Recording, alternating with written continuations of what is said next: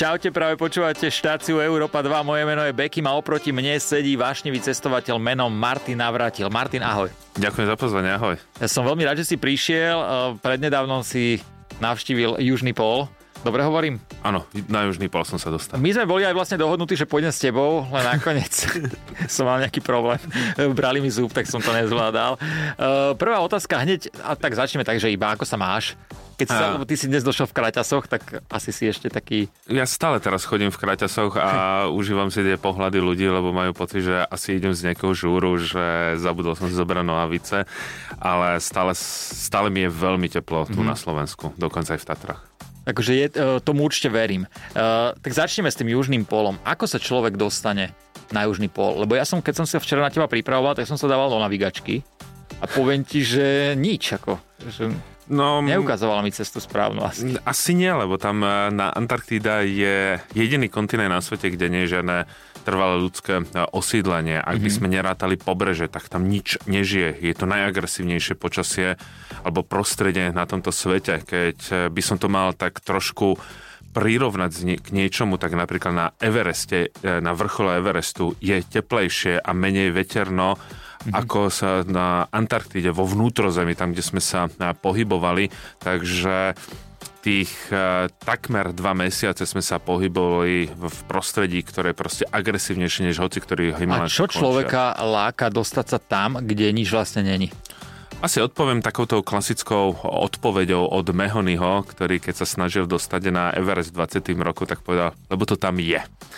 A neviem ako lepším nejakým spôsobom, jasné, každý jasné. z nás má nejakú záľubu a mojou záľubou Určite. sú práve takéto expedi- uh, expedície. A ako to následovalo, že keď sa tam chcel dostať, tak asi si musel aj niečo absolvovať, nejaké tréningy predtým, alebo niečo, lebo asi to nevie len tak hoci kto každý uh, random človek. Musíš ísť tam cez nejakého organizátora, mm. a mhm. nedá sa to len tak, tiež ako keď niekto ide na Everest, tak musí dokázať, že bol predtým na nejakej 7000 tak ja som na tiež... vysokej, tuto u nás, áno, nie, a presne. dvakrát tam bol. Štyrikrát si to prejde, a, už to tam teda je. Ale v, v tomto prípade bolo, že som musel dokázať, že som už mám nejaké polárne skúsenosti mm. a tie sa dokazujú cez rôzne pohovory, dotazníky, na ktoré vieš odpovedať len vtedy, keď si tam bol, lebo tie odpovede nemôže si nejakým spôsobom načítať. Čiže ja už 5 eh, rokov som sa pohyboval v polárnych oblastiach, hlavne v severnej časti eh, Ruska, Čukotka, Kamčatka, ale v zime zažíval výchrice pri minus 50, 60, robili rôzne výpravy. No a teraz, eh, alebo minulý rok 2022, prišlo to správne obdobie, že som si povedal, OK, idem do toho, čiže stále ten tréning pokračoval tým, že som napríklad išiel na bicykel a v plnej palbe 20-40 km za hociakého počasia, mm-hmm. ale hlavne bolo, aby som sa pripravil na to psychicky, lebo fyzika, fyzická prípravnosť a psychická ide ruka v ruke. A išiel som preto povedzme aj do Grónska, tam, kde nie je žiaden signál a ťahal som ťažký batoh 10 dní a chcel som vedieť, že či to zvládnem. Takže je to po psychickej stránke náročnejšie ako po fyzickej? Áno. A jednoznačne... Tu, tu svítá na dobrý moment pre mňa, že tým pádom by som to možno zvládol. ono napríklad je ešte zaujímavé napríklad taký fakt, že viac žien dokončí to, čo som dokončil ja. Tento rok išlo, že 25 ľudí dokončilo 15, mm. čiže opäť menej ľudí ako na Evereste, ale viac žien dokončilo, lebo ženy majú lepšiu psychiku ako chlapy. To vážne? Áno. A celkovo, aj keď robím tie rôzne expedície, keď idem z niekde s ľuďmi, tak samozrejme chlap eh, prirodzene má pocit, že je silnejší fyzicky, čo je aj pravda, príroda ho obdarila silou, ale neobdarila ho zase až takou dobrou eh, psychikou mm-hmm. a mužská psychika ide extrémne dole, zatiaľ čo ženy majú lepšiu psychiku, lepšie zvládajú nepohodu a lepšie zvládajú bolesti. To sme veľmi radi, že si nás takto utešil, sme štyria chalani v štúdiu, takže naša psychika je na bode mrazu. Uh, Koľko ti trvalo, kým si, alebo ako, ako si sa tam vlastne dostal? Že ty odletíš niekam lietadlom, kde vystupuješ, alebo potom jak to nasleduje celé? A odletel som do Punta Arenas, čo je vlastne v južnej časti mm-hmm. Patagónie, e, z čilskej strany a potom e, cez, dalo by sa povedať, súkromný let, lebo klasické dopravné spojenie no, tam Že Rainer tady nelieta. Uh, nie. odletel som do basecampu, ktorý sa volá Union Glacier mm-hmm. a to je vlastne sezónne letisko, to je vlastne ľadová pristávacia mm-hmm. plocha, to je ešte lietadlo, keď pristane, tak sa normálne že šmíka. A to je sezónne letisko s tým, že tam je sezónny kemp a odtiaľ sme ešte odleteli na pobrežie na ľadovec Rone a z toho pobrežia sme potom išli tých 47 dní na južný pol. 47 dní a koľko denne si vlastne šlapal? A všetko záviselo od podmienok, počasia a tak ďalej, ale išlo Išli sme 22 až 25 km denne, čiže polmaratón každý Že z Pezinka do Bratislavy do Rače do Drajvu peši. No, tak. Akurát, že bola zima. uh-huh. A mali ste niekedy že pauzu, alebo proste museli ste každý deň uh-huh. ísť? Každú, každý deň bol rozdelený na také mm, úseky, takže išli sme hodinu, po hodine sme zastali presne na minútu, na 10 minút, dali sme si nejaký orech, e, sušené ovocie, niečo, lebo to telo neuveriteľným spôsobom spaluje. Mm-hmm. My sme denne spotrebovali 8 až 10 tisíc e, kalórií a potom zase išli na hodinu. Takže dokopy sme išli 8 až 9 e, hodín s týmito prestavkami. A tam nič vlastne nevidíš okolo seba, ne? Je iba biele a Vyzerá to ako zasnežená podunajská nížina, len si od, odmyslíme všetky tie stromy, domčeky a na tých fotografiách ľudia mali pocit, že to je rovina, len ideš od úrovňa, eh, od úrovňa mora, to je teda nula, až teda do, na južný pol a južný pol je vo výške 2800 metrov. Čo je najhoršie na tejto ceste? Keď najhoršie na ceste je uh, to biele peklo, uh, čo je, je, uh, je vlastne čas, kedy sa všetko zahali do absolútnej bieloty, tak ako si niekde v nejakej tmavej miestnosti, absolútnej tmavej miestnosti a mhm. nevidíš mm-hmm. pred seba, nevidíš na, ruk, na ruku, tak niečo podobného je aj tu a hlavne to zvládať psychicky. Je, bol tam napríklad uh, jeden Talian a ten sa po 10 dňoch absolútne zbláznil. Uh, napríklad uh, jednotlivé uh, tajné služby ako vypočúvacú metódu využívajú to, že uzavrú človeka do bielej miestnosti bez okna so stálym mm-hmm. svetlom a že vraj do týždňa ho máš. Samozrejme, my sme nemuseli mať ten pocit, že som v nejakej miestnosti, jasné, jasné. ale Teraz, že je to peklo. Akože... Nech, si, nech si povedzme posluchač uh, nejako predstaví, že je v absolútnej bielote, mm nič nevidí, vie, že toto uvidí tých 47 dní, do toho 100 km za hodinu, do toho mráz minus 30 minus 40 a majú asi moje podmienky. I čo tam hrozí človeku také, že najnebe, najnebezpečnejšie? Od zbláznenia sa samozrejme omrzliny, omrzený, ale neprichádza. Ty tak... si aj jednu mal toto na líci, nemal? Mal som na líci na pravom, tá sa objavila 3 hodiny pred príchodom a na južný pol, takže... Tak to je asi aj šťastie, ne? Lebo keby sa to objavilo, dajme tomu, že ono, týždeň predtým. Vieš to zafixovať, ako to nie je problém. Problém eh, pri omrzline je, oni najviac omrzliny prichádzajú na vnútornú stranu stehien. To sú... A to by som ani nepovedal, to by som, že vajíčka to zohrejú. Tam to, ale... oni sa práve, že vajíčka tak sú vcucnú. vlastne, tam už je zima, tam sú na vajíčka v bruchu. Na južnom pole to bolo, na južnom pole, keby som hral súťaž o najmenší penis na svete, tak som vo finálovom kole úplne, úplne s radosťou. Takže až taká zima tam E, tam je, ale veľa ľudí... A jak vtedy močí človek? Mm, dáš ho von a vyčúra sa. Ale nemáš veľa vrstiev na sebe, vykúkne to? Uh, ja sú, počas šlapania nemáš toľko vrstev. Ideš jasné, jasné. na tých fotografiách a to, uh, veľa ľudí sa pýta, veď ideš na lako, len keď ťaháš, tak sa zohrievaš. Ale v tom momente, ak sme zostali a máš kopec vrstev, Hej. tak vtedy ho hľadáš. Jasné. rozumiem, rozumiem. Ale tak a hrozí tam ešte niečo iné okrem tých omrzlín? A zbláznenia sa? Zblázenia, omrzlina a e, čím bližšie si k pólu, tým je mhm. samozrejme chladnejšie, tým je silnejší vietor, celý čas ideš proti vetru a telo sa postupne, postupne opúšťa. Napríklad e, na prstoch, ja som len tak stlačil si prst a v tom momente sa mi objavila taká dvojmilimetrová rýha sa mi otvorilo meso. Uh, to je aj tá odpoveď, že tam nikto nežije, lebo to prostredie agresívne, mm-hmm. nič také nie je. Čiže my, ty tomu telu akoby predlžuješ nejakým spôsobom agóniu, tak ako ideš povedzme na ten Everest do výšky 8 km a vieš, že po 8 km si v zóne smrti a vieš, že už zomieraš. Samozrejme, teraz nemôžem úplne porovnávať Everest s južným Jasne. polom, s takouto expedíciou, len na približenie, že keď sa dobre obliekáš, správne ješ, chováš sa správne, počúvaš to tela, ešte neznáme, že by si tam dokázal vydržať povedzme celý, celý rok, mm-hmm. len uh, kempovať. To telo ti postupne odchádza, Odíde. takže... na to si treba dávať pozor. Napríklad preto doteraz nikto neurobil zimný prechod Antarktidou. Preto... Tam je koľko vtedy v mínus? Minus 70, 80. Tam bola nameraná najnižšia teplota na svete takmer minus 90, takže a vo, v úplnej tme. Tak je to výzva pre niekoho. Aj pre teba? Toto nie, lebo to ja už ja, iní polárnici sa o takéto veci mm-hmm. pokúšali a jeden je taká veľká legenda a ten po 10 dňoch skončil, že to je absolútne nemožné, takže čo nejaký chlapec z Bratislavy Jasné. by tam chcel. Ešte e, v skrátke teraz sa opýtam na to, ma to zaujíma, že na ten južný pol spávali ste tam asi v nejakých stanoch teda, nie? Celý čas v stane. Mm-hmm. A... Neboli tam žiadne hotely ani Airbnb? A, nie. že máš a celý, čas, celý čas v stane a tam vlastne sa odohrávalo všetko to, čo sme potrebovali. Sme si zohrievali vodu, mm-hmm. sme sa schovali pred zimou s tým, že napríklad večer vôbec nezapadá slnko, je väčšie, je väčšie svetlo mm-hmm. a sprchu sme nevideli celý čas. Tak, ale to niekoľko, niekoľko ľudí tak bežne žije, že 50 dní sa nesprchuje. No, to bolo to prvýkrát v živote, kedy som sa nesprchoval 50 dní, len potom... Ja u teba prvýkrát, hej? No áno, tak ja doteraz... Toto, ja toto poznám. ale ono... ono ale tá špina opadne. Uh, skôr ono to až tak nesmrdí, ale v tom momente, ak sa dotkneš eh, civilizácie, kde je teplo, tak začne smrdeť ako opičí pavilón. Takže keď sme vystúpili potom v Čile, keď sme sa vracali naspäť, tak tá, tá pachová stopa, ktorá išla za nami, bola veľmi signifikantná. Tak hľutujem všetkých tých ľudí, ktorí boli okolo nás ale potom ten pocit, keď si dáš tú sprchu, to je úplný že orgazmus. To musí byť skvelé. E, dobre, poďme na ďalšiu otázku, toľko k tomu južnému polu. E, ďalšia otázka je, že kto, kto teba priviedol k cestovaniu? Asi rodičia.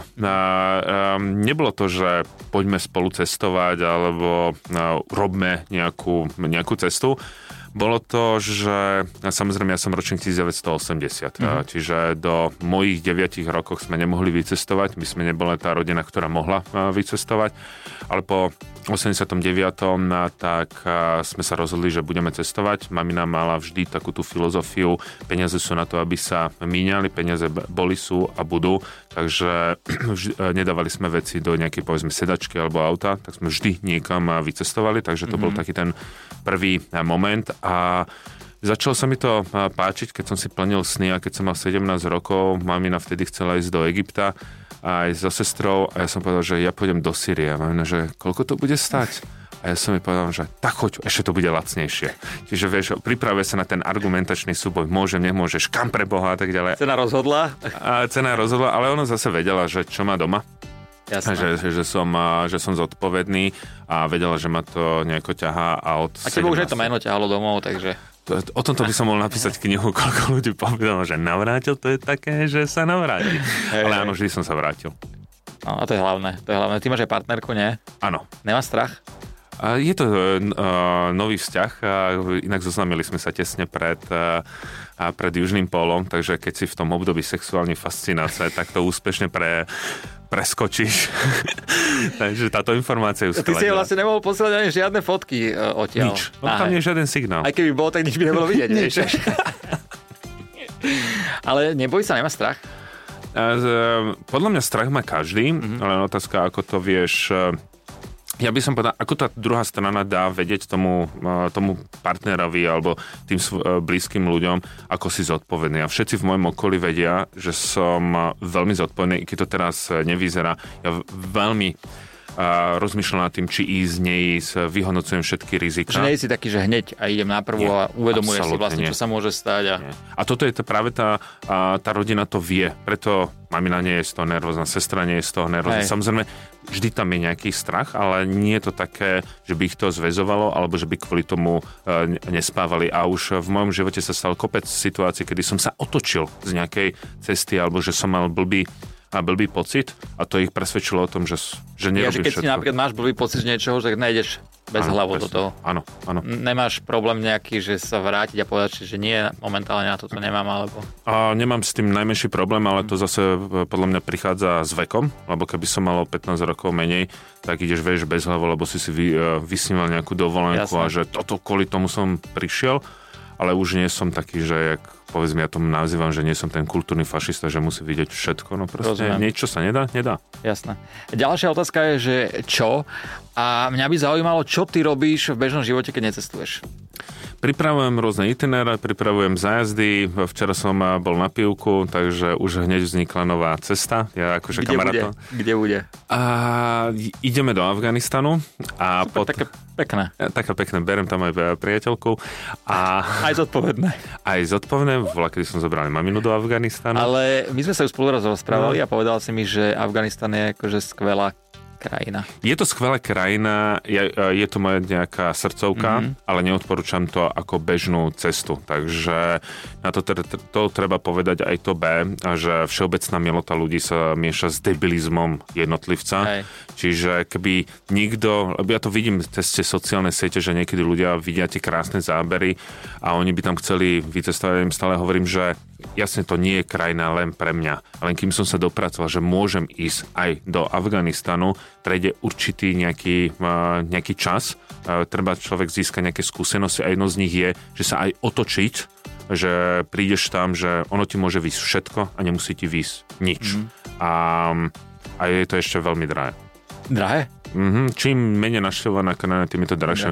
Keď sme teraz išli na, na východnejší bod Somálska, sme sa tam dostali vraj ako prvý Slováci, ale to je jedno, tak, to, tak ťa to vyjde na 8 tisíc.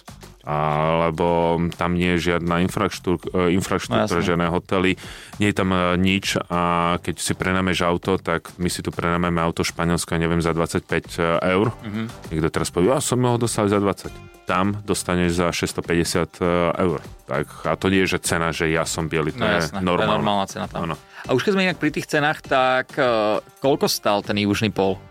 Keď to nie je teda tajné. Nie, nie, je to 90 tisíc. Aby mali aj ľudia predstav, že koľko takéto cesty stoja. 75 tisíc bola To je pre... niečo v Senci, keď ideš na rybu na dva týždne. preto, sme si, preto sme si s tým Robom, my sme boli trojčlenný tým, tak keď vyseli tie ponožky okolo nás, smradlavé, tak sme, Rob sa na mňa pozeral s takým tým tou šlachtickou angličtinou, že Martin, že nebolo by to nádherné, že za túto sumu by sme mali takú krásnu dovolenku so svojimi partnerkami na Maladivách, all inclusive a my si tu voniame naše ponožky. Nie sme my blbci. Svojím spôsobom, ale mal pravdu, ale vy ste išli traja, ale prišli ste dvaja, ne? A Rob 7 alebo 8 dní pred príchodom na Južný pol dostal veľmi silný vnútročný tlak Mhm. a musel sa vrátiť. Ehm, Jeho vyzdvihlo lietadlo. Bolo jedno veľké šťastie, že sa to stalo na mieste, kde to lietadlo vie pristať. Tam nelietajú vrtulníky, nič také, lebo vrtulník by zamrzol. Takže mal v tomto veľké šťastie. Dobre, poďme na ďalšiu otázku a tá je, že kde? Kde by si ty odporúčal našim poslucháčom ísť na rozlúčku so slobodou? Teraz si ma dostal. No, všetko závisí asi od uh, peňazí, akože keď si zoberiem taký... Majú ten- veľa peňazí. majú veľa peňazí. Mm-hmm. Ja nechápem, uh, ako veľa ľudí hovorí, že choďte do Las Vegas, že to je to najlepšie. Úprimne ja La- Las Vegas um, ja neznášam. Mm-hmm. Je to pre mňa taký dospelý Disneyland, ale chápem tej, že prečo tam ľudia Jasne. chodia, ne, neodsudzujem to. A kam ísť v rámci Európy? Určite Amsterdam, ako keby to, keď sú to chlapi, tak asi nejaký... Takže dobre, tak a Európa je Amsterdam. Áno. A keby sme išli ešte ďalej niekde? tak uh, US je Las Vegas a možno v Tajsku, tak akože úplne na prvú a ma napadli dve mesta Bangkok Mhm. a druhá vec je ísť do Tokia a možno to teraz si niekto povie, že, že veď to nie je takým niečím výnimočné, ale tým, že ti tam nikto nerozumie, alebo nech si ľudia pozerú film Stratený v preklade, Lost in Translation a t- tie bizáry, ktoré tam človek zažíva, ísť povedzme do nejakého japonského pubu, kde ti nikto nerozumie, lebo Japonci nevedia anglicky, máš eh, tie japonské názvy a ty si nevieš, čo si objednáva, že ti pristane že čerstvá pečienka. A tebe sa stalo niečo takéto, že si si, dajme tomu, objednal pivo a prišlo ti... Sake. Hej? Áno. Ja, a, a, toto ja práve na tom Japonsku, hlavne v Osake, mám veľmi rád, keď idem do tých, eh, to sú také maličké puby, kde sa ti zmestí 8 ľudí, ty tam vôjdeš a niečo, nie, niečo zakričíš a ty zakričíš a všetci sa ti poklonia. A teraz tam vidíš ten rozsypaný čaj v podobe toho, toho písma. A oni nevedia anglicky, jediné, čo viem eh, povedať je hoto sake, to je akože teplé sake, to je akože ja veľmi ľúbim. Takže to si objednám, ešte birra a v tom momente, čo nejaké, nejaké jedla, nejaké sneky, tak to už len ukazujem na tie jednotlivé a jak sa to povie, na tie znaky a podľa mm-hmm. toho niečo Donesú. objednám. ďalšia otázočka je, že kedy? Kedy si olutoval, že si vycestoval do nejakej krajiny? Stalo sa ti to niekedy? Ešte sa mi to nikdy nestalo. Mhm. A niečo, že najhoršie, čo sa ti stalo v nejakej krajine, že nejaká príhoda, ktorej si povedal, že uf, to um, bolo tesné. Uh, skôr som zažil um, uh, ako sa dokáže správať štátna moc a to bolo na Kube, keď mi z trezoru na hotelovom hoteli na hotelovom hoteli, to je teda nás. Ale rozumiem, na zobrali, hotelovej izbe. No, ďakujem. Uh, zobrali 300 eur. Ja som to nahlásil na policiu, lebo som vedel, že to bol niekto z hotela. A štátna moc alebo policajti prišli a hovorili, že ja som z toho hnusného kapitalistického sveta, že som si to vymyslel a musím podpísať, že som si to vymyslel lebo na Kube je nulová kriminalita a keď to nepodpíšem, tak zajtra neodletím, lebo môžem ísť do, e, do tohto do e, väzby na 48 hodín a musím dokázať. Ja som povedal, že tak zavolajme veľvyslanectvo a oni, že v žiadnom prípade, lebo vedeli. Čiže vtedy som zažil, ako sa vie správať e, štátna moc a vtedy som si povedal, že že never ever na, na Kubu, aj z toho jediného dôvodu, pretože pomer výkon cena, ktorý je na Kube, sa tvári ako najväčšia komunistická krajina, ale chcú tie naše hnusné kapitalistické peniaze mm-hmm. a ten pomer výkon cena absolútne nezodpoveda tomu, čo tam, čo, čo, čo je. Čiže ja akože Kubu v tomto A prípade... na Mexiko čo hovoríš? Mexiko je fajn. Uh, otázka je, kam človek ide, že Mexiko je pre takých ľudí, ktorí nikdy nevycestovali na americký kontinent a mhm. chcú spoznať, ja by som to povedal, takú riadenú dovolenku, že, vie, že aby to nebolo príliš nejaká veľká exotika, ale aj v Mexiku, hlavne v severná časť Mexika, od Mexico City smerom na sever, ako keby k americkým mm-hmm. hraniciam, je raj pre, pre tých ľudí, ktorí milujú treky. Tam sú tak krásne treky do takých krásnych údolí, že veľa ľudí pozná Mexiko, takú tú klasiku, kde sú majské pyramídy, ale keby tú pozornosť obratili trošku hore na sever, tak tam nájdú absolútne neturistické destinácie, keď ľudia sa rozhodujú, či turistické, neturistické. Takže Jasne. Mexiko ponúka širokú škálu všetkého možného. Ja som išiel na tú druhú stranu. Škoda, že som išiel touto, som mohol robiť turistiku. mohlo, by to byť, mohlo by to byť zaujímavé. Poďme na ďalšiu otázočku a tá je, že koľko? Koľko ťa vyšlo najlacnejšie a zároveň najdrahšie, uh, koľko ťa vyšlo najlacnejšie a zároveň najdrahšia noc niekde? A tak to vím naprosto přesně, ano. to vím. A um, to sme hovorili akorát v tom našom podcaste, je, že najlacnejšie ma vyšlo, keď sme cestovali s mojou bývalou priateľkou 9 mesiacov po svete, tak sme si povedali, že vyskúšame najlacnejšie ubytovanie v Indii. Nech to je proste úplná tragédia. A bolo to práve pri Agre stála noc pre dvoch 75 centov. Wow. A keď to... Si sa buchol povačku. som sa buchol. Ani som nezjednával, keď som prišiel na recepciu. Hneď na prvú si bral. Na prvú som bral. Ako to sme si zistili, že toto je proste to najlacnejšie a očakáva, že keď to otvorí, že tá pleseň to proste vyniesie Jasné. na chodbu.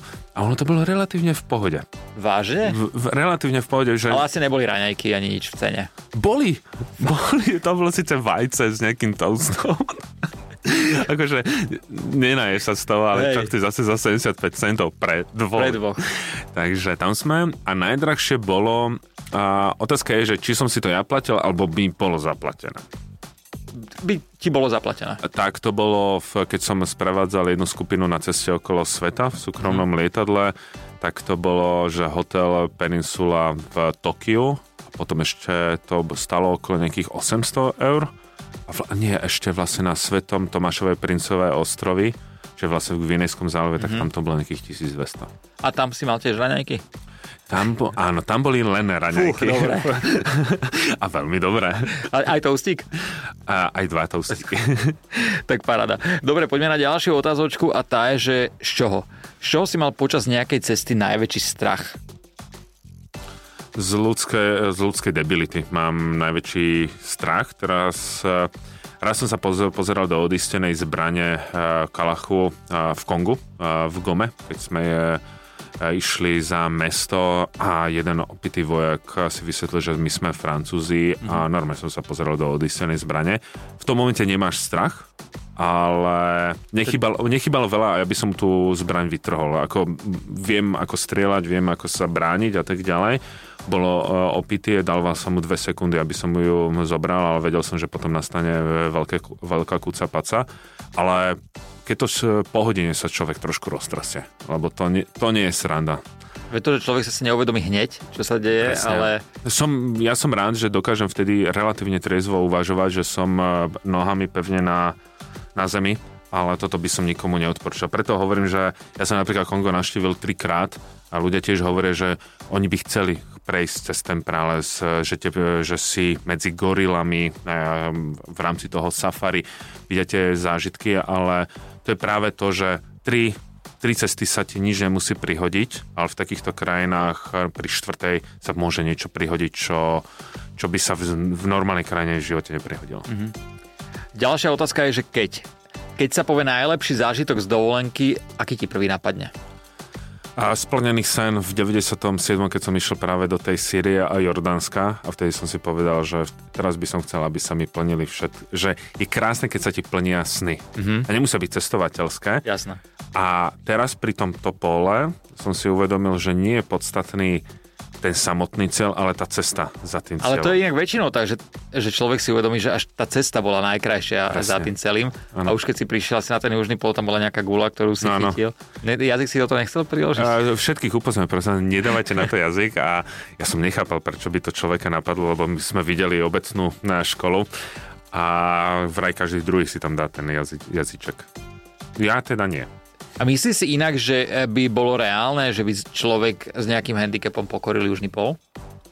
Dajme tomu, že by si ma mal na sankách? To asi nie, by som zmrzol, No, môžem ťa zobrať na sankách, veľa by si sa nehýbal, musel by si byť zababušený ako no. taký malý A... kozmonaut. Hej. Um, ja by som sa veľmi tešil, že mám navyše, koľko kil máš? 70. tak uh, ešte berať tebe jedlo, takže to by som mal, teraz som mal 100 kilové sane. Takže 200 kilové sane. A plus ešte tvojich 70 kg, takže 100 kg si ťahal celý čas. Áno, takže musel by som veľ asi lepšie trénovať. Však začneme. začneme a poď, vybehneme spolu na Ďumbier. Uh, posledná otázka. Keby si mal našim poslucháčom odporúčiť tri obľúbené destinácie. Tvoje. Kde by ale aj oni reálne prežili? Dobre, poďme presne to je tam, kde by uh, išli. Prvá destinácia by bolo, kde ľudia zažijú uh, nejaký uh, kultúrny rozdiel. Nie príliš veľký šok, ale že všetko je inak. Mm-hmm tak eh, v tomto prípade odporúčam Čínu alebo Japonsko. Keby eh, to mali by sme sa pozrieť na Afriku a zažiť takú tú bezprostrednosť, takú tú africkú bezprostrednosť, tak by som odporúčal ktorú africkú krajinu? A ja by som išiel niekde tam, ako je už pre takých trošku skúsenejšie, povedzme Kamerun. Ono to vyzerá hrozne, ale... Tam niekde si bol, čo si mi raz spomínal, že si ľudia vešali 15-kilové závaže na semeníky. To nie? bolo v Indii. To bolo India? To bolo v Indii. Ale aj Indian... Tak tam ich pošlime, to by si mohli tiež pozrieť, alebo vyskúšať po prípade. po južnom pole hneď. A inak, keď si spomenul uh, Indiu, tak to by som tiež odporučil, mm-hmm. a, lebo do Indie sa najviac ľudia vracajú. Uh, že prvý moment je taký, že never ever, že nikdy v živote sa sem nevrátim ale kam sa ľudia najčastejšie vracajú, tak je práve India, India lebo tam sú tak nezabudnutelné zážitky, že ktoré keď rozprávaš viť semeníky, tak ľudia povedia, že ale to není možné. povedzme to ľuďom, alebo možno nebudú vedieť, Aha. že asi teda už nebudú vedieť, že to ako to vlastne vzniklo, že si videl ľudí, ktorí majú na sebe závesených 15 kg teda na semeníkoch. V Indii je jeden najväčší sviatok na svete, ktoré sa zúčastnia až... Sviatok semeníkov. 250 miliónov ľudí sa stretne na jednom mieste. Volá sa Kumela, odohráva sa každý štvrtý rok. Ľudia sa idú spoločne ponoriť do rieky Ganga, alebo to, čo tečie do rieky Ganga. A medzi nimi je, sú tzv. nágové, to sú svetí muži, ktorí jediní majú právo uliť e, ganžu, mm-hmm. oni sa oslobodzujú, posypú sa e, bielým práškom a musia mať e, niečo, čím si uvedomujú tú prítomnosť na zemi. Napríklad niekto má stále zdvihnutú ruku, niekto pije len mlieko a potom sú takí, ktorí napríklad si zavesia na hodinu 15-kilové závaže na semeníky alebo kovovou tyčou si obmotajú, že dajú si na, na, na kovú tyč e, penis a dvakrát ho takto otočia. E, potom po prípade ľudia, ktorí to iba počúvate, si pozrite aj náš YouTube. Ja sa to pokúsim s Martinom aj znázorniť. No dobre, takže máme, máme e, takže si zažil aj takéto... A kto bude, komu tú tyč obmotávať? Ja chcem, ja chcem byť obmotaný, ja chcem byť obmotaný. Takže máme, uh, si povedal, že by si odporúčil teda Indiu, Čínu a Tokio. Aha, alebo ešte... potom ešte Kamerun by pre takých viac eh, skúsenejší. A keby sme mali, že Amerika, mm-hmm. tak by som dal, že Guatemala. Hej. To je to najkrajšie majské pamiatky sa práve nachádza v Guatemala a nie tak v Mexiku. Takže Guatemala. Ja. Takže tam, tam, keď chcete ľudia zažiť eh, krásne zážitky, Martin vám práve odporúčil pár destinácií, ktoré by ste mali navštíviť. Martina, veľmi pekne ďakujem tebe, že si navštívil moje horúce kresla. Dúfam, že sa cítil dobre. A ďakujem, že si nás obohatil tvojimi uh, zážitkami, tvojimi zážitkami. Ja som veľmi rád, že sme sa porozprávali aj o takýchto veciach, aké to bolo na Južnom pole. Díky moc ešte Ďakujem pekne za pozvanie. Majte sa pekne, čaute. Bekim na Európe 2.